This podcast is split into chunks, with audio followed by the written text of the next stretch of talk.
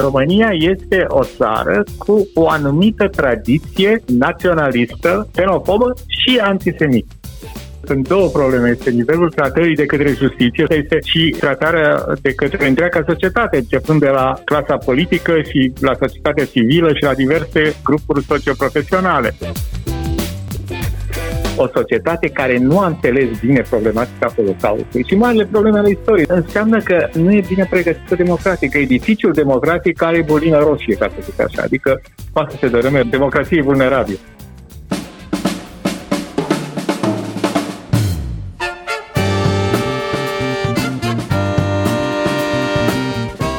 Timpul prezent cu Adela Greceanu și Matei Martin.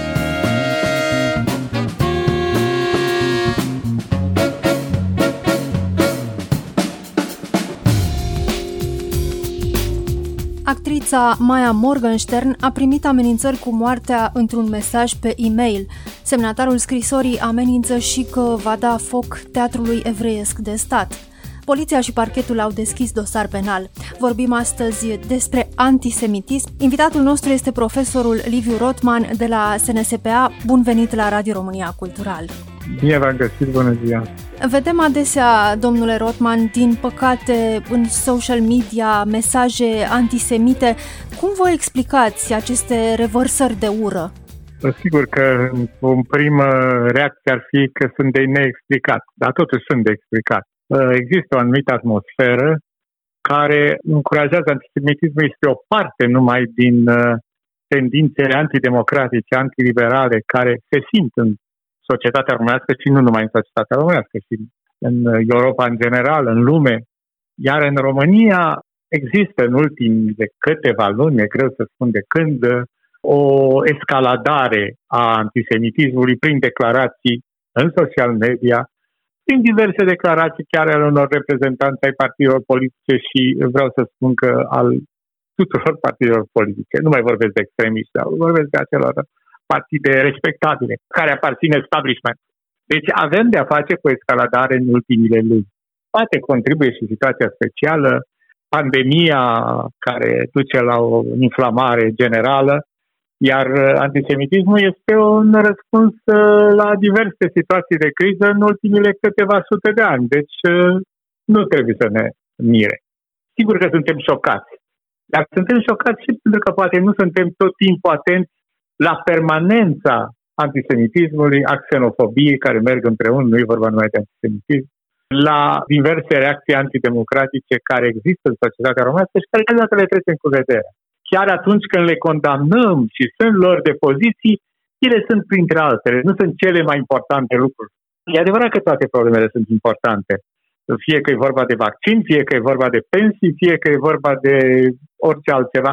Dar aceste reacții care sunt antisemite, negaționiste, sunt pe undeva, chiar dacă le condamnăm, sunt uh, marginale. Câteodată ai impresia că nu, nu privesc societatea românească, că privesc evrei, care oricum aproape nu mai sunt în România. Deși, părerea mea, și sunt gata să explic, privesc în primul rând societatea românească. Sunt două aspecte în acest uh, caz uh, semnalat uh, de actrița Maya Morgenstern. Pe de o parte este apelul la violență, este amenințarea cu moartea și cu incendierea teatrului evreiesc de stat și pe de altă parte este acest nivel antisemit al mesajului. Cum ar trebui tratate aceste două niveluri de justiție? Aici aș spune și eu că sunt două probleme. Este nivelul tratării de către justiție și o să vă răspund imediat. Este și tratarea de către întreaga societate, începând de la clasa politică și la societatea civilă și la diverse grupuri socioprofesionale, la mass media, etc., etc.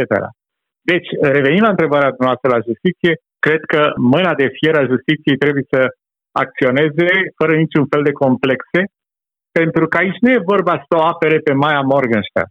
Aici e vorba să apere statul de drept din România. Să ne aducem aminte că emergența antisemitismului, în primul rând al mișcării regionale, dar nu numai, în anii 30, a dus în cele din urmă la prăbușirea statului de drept în România și la prăbușirea statului român, de altfel, prin pierderea unor importante teritorii. Acum câteva zile, actrița Maya Morgenstern relata altă întâmplare când la o întâlnire cu directorii de teatre cineva a folosit un apelativ antisemit, motivând că l-a folosit în glumă. Există mai multe tipuri de antisemitism, domnule profesor? Sigur că există uh, mai multe tipuri, mai multe forme de exprimare, dar vreau să spun că aceste glume, sau cum să le spun mai puțin academic, glumițe, sunt la fel de periculoase ca și tipul de discurs incendiar care conține ultima formulă de acum două zile, mesaje de acum două zile.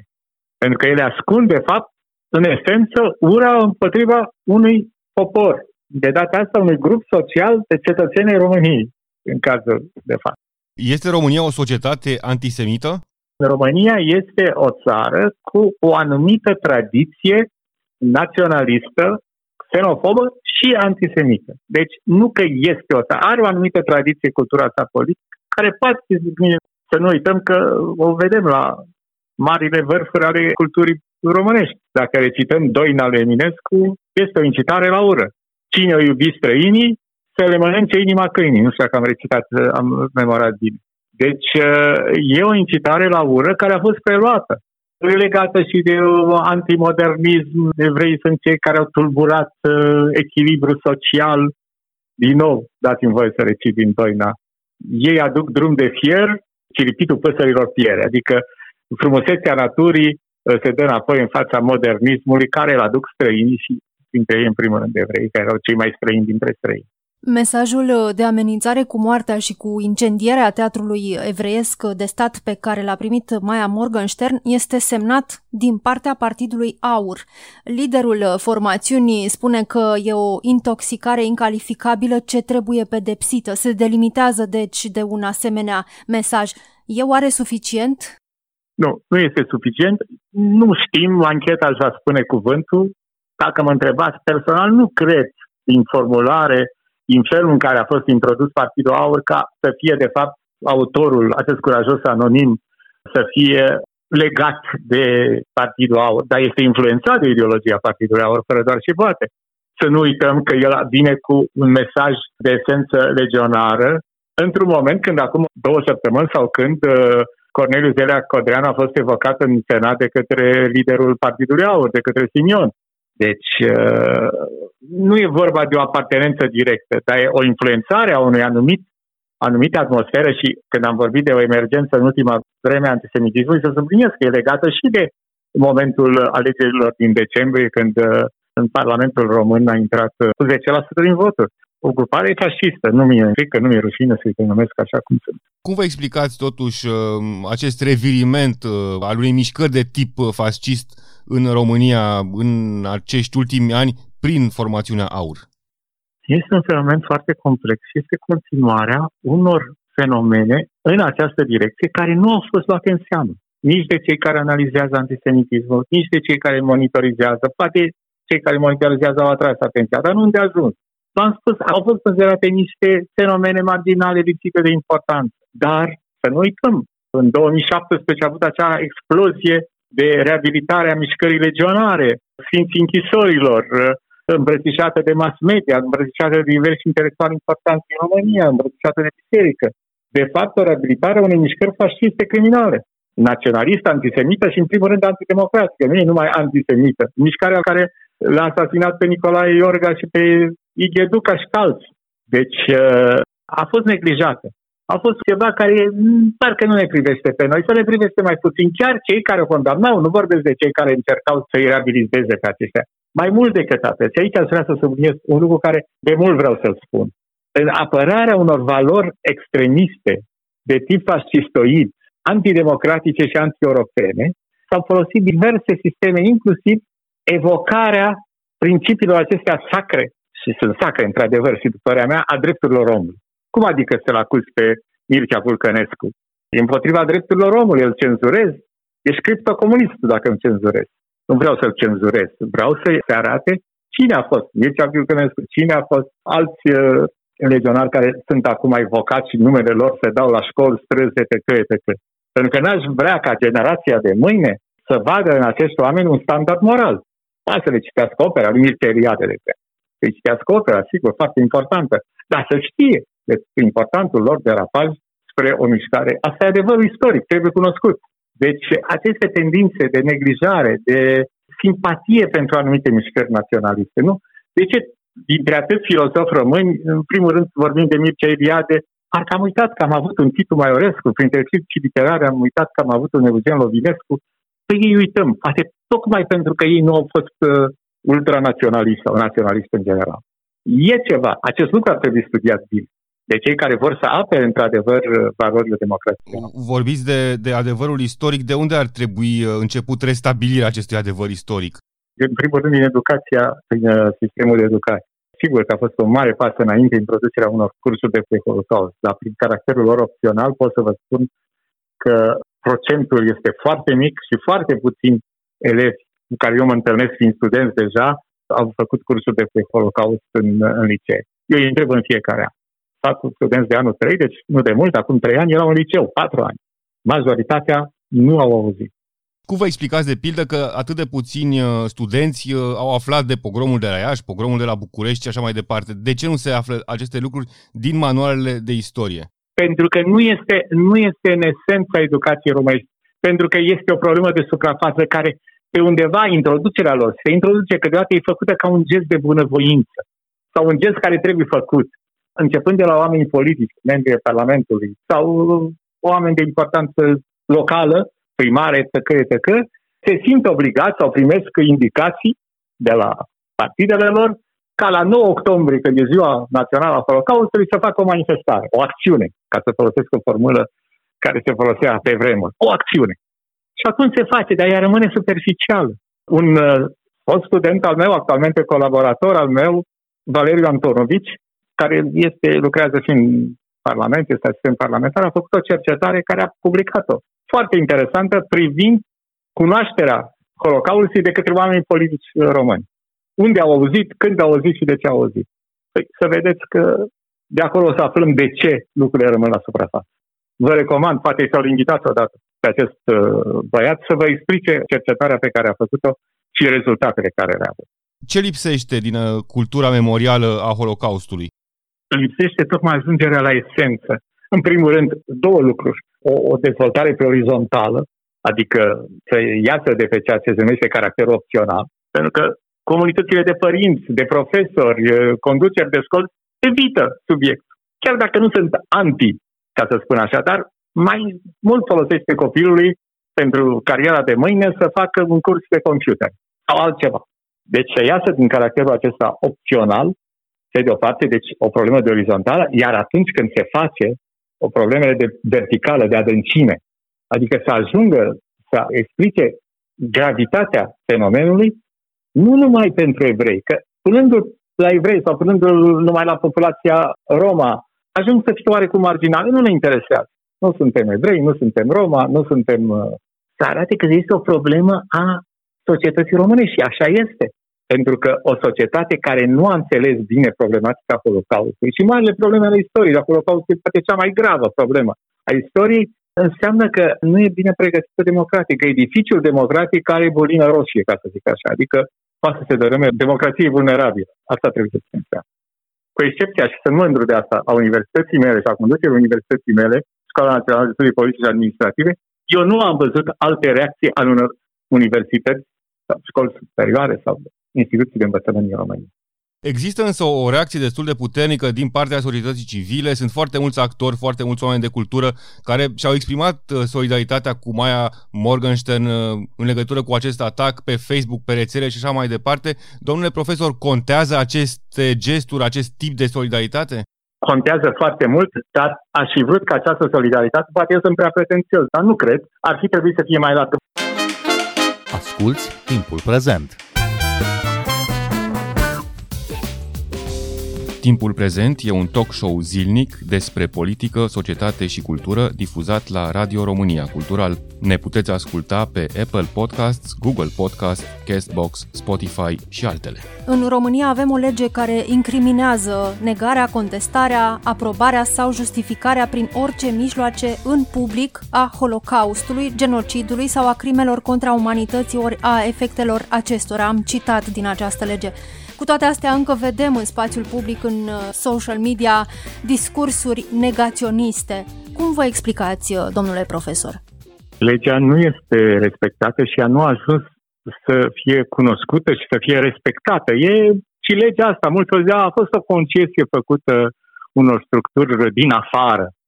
Și atunci se trec cu vederea o serie de reacții negative. Nu, nu avem timp și nu e locul. Dar v-ați reaminti numeroase reacții în acestea care nu țin de o singură direcție politică, sunt transpartinice, ca să spun așa, ale clasei politice, a unor intelectuali importanți. Ce să spun, aceste reacții sunt permanente și sigur că ele creează terenul să vină o reacție de aceasta puternică a acestui anonim, care nu este un anonim oarecare și nu cred, cum s-a spus deja că e un bolnav psihic, că este cineva care a învățat bine lecția ideologiei legionare. Atrag atenția, vrea să ardă teatru evreiesc.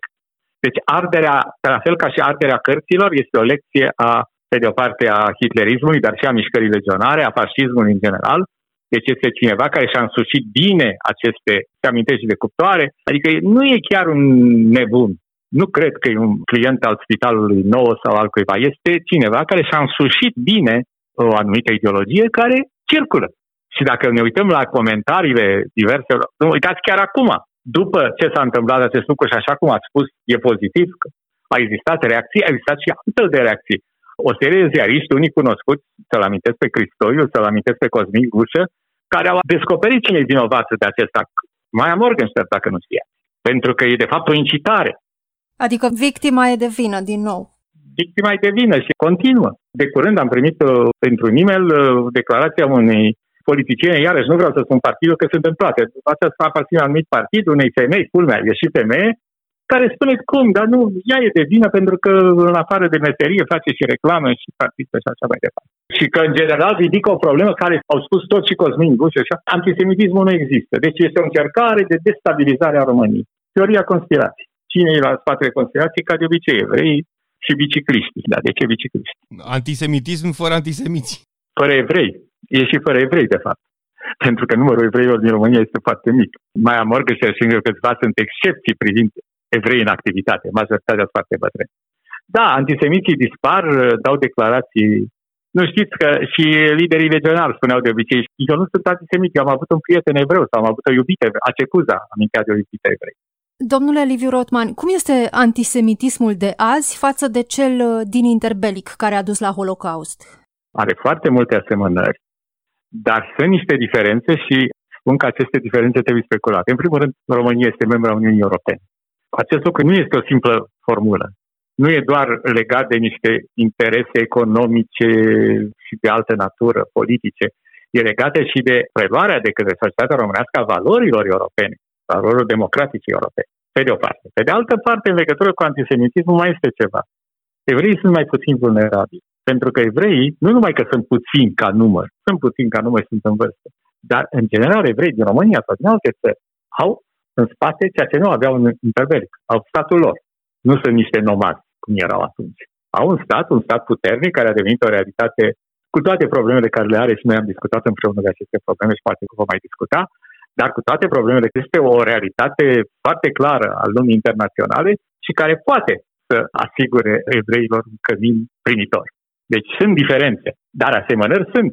Există aceeași structură, aceleași amenințări, același tip de amenințări, aceeași abjecție a formulelor și așa mai departe. Folosirea mesaja Jidanca. Uitând că această Jidanca e o mare artistă română, da, nu contează. O cheamă cum o cheamă și atunci e Jidanca. Și sunt la fel de periculoase aceste amenințări, aceste mesaje, ca acum aproape un secol? Sunt periculoase, numai că atunci erau periculoase în primul rând pentru evrei acum sunt periculoase, în primul rând, pentru societatea română. Pentru că antisemitismul este, repet, poate mă repet, dar cred că trebuie să spun asta, antisemitismul este un semnal de alarmă al slăbiciunii democrației într-un anumit loc. Iată că e în România. Până acum foarte puțin timp, până acum câteva luni, având în considerație degradarea, nu numai probleme de antisemitism, dar degradarea democrației în țări vecine, Ungaria în primul rând, dar și Polonia și altele, Uh, spuneam, uite, România încă nu a ajuns la acest nivel.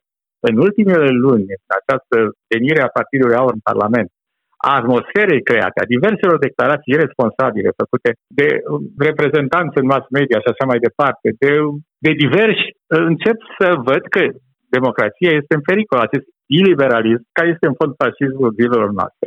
Sigur, cu deosebire. Este în creștere și în România. Și nu vreau să fiu o Casandră, deși cred că e necesară o Casandră. Suntem la un ceas de cumpăr. Și cheia problemei este în mâna societății românești. Că am văzut declarații ca unor oameni de bună credință care spune de ce comunitatea evreiască n-a denunțat mai nu. Nu, nu acolo e cheia problemei. Cheia problemei este în societatea românească de clasa politică, societatea civilă, comunitatea academică. Chiar așa, domnule profesor, cum poate fi combătută această ură acum? Prin educație, prin măsuri de justiție, să se știe că în România, în statul România, care este un stat de drept, sunt inacceptabile măsurile antisemite, xenofobe și fac o paranteză. Nu e vorba numai de antisemitism. Nu vedeți această ură împotriva doctorului Arafat, care sunt forme de naționalism. Doctorul Arafat, musulmanul, cel care vrea să ne norocească poporul român și așa mai departe. Sunt forme foarte periculoase, nu pentru Arafat, nu pentru evrei, ci pentru societatea românească, pentru felul de a gândi al societății românești, pentru felul cum crește noua generație. Domnule Liviu Rotman, vă mulțumim tare mult pentru interviu. Și eu vă mulțumesc și sper să fie eficient. Noi suntem Adela Greceanu și Matei Martin. Ne găsiți uh, și pe platformele de podcast. Abonați-vă la Timpul Prezent pe Castbox, Apple Podcasts și Spotify și urmăriți pagina de Facebook Timpul Prezent. Cu bine, pe curând! thank you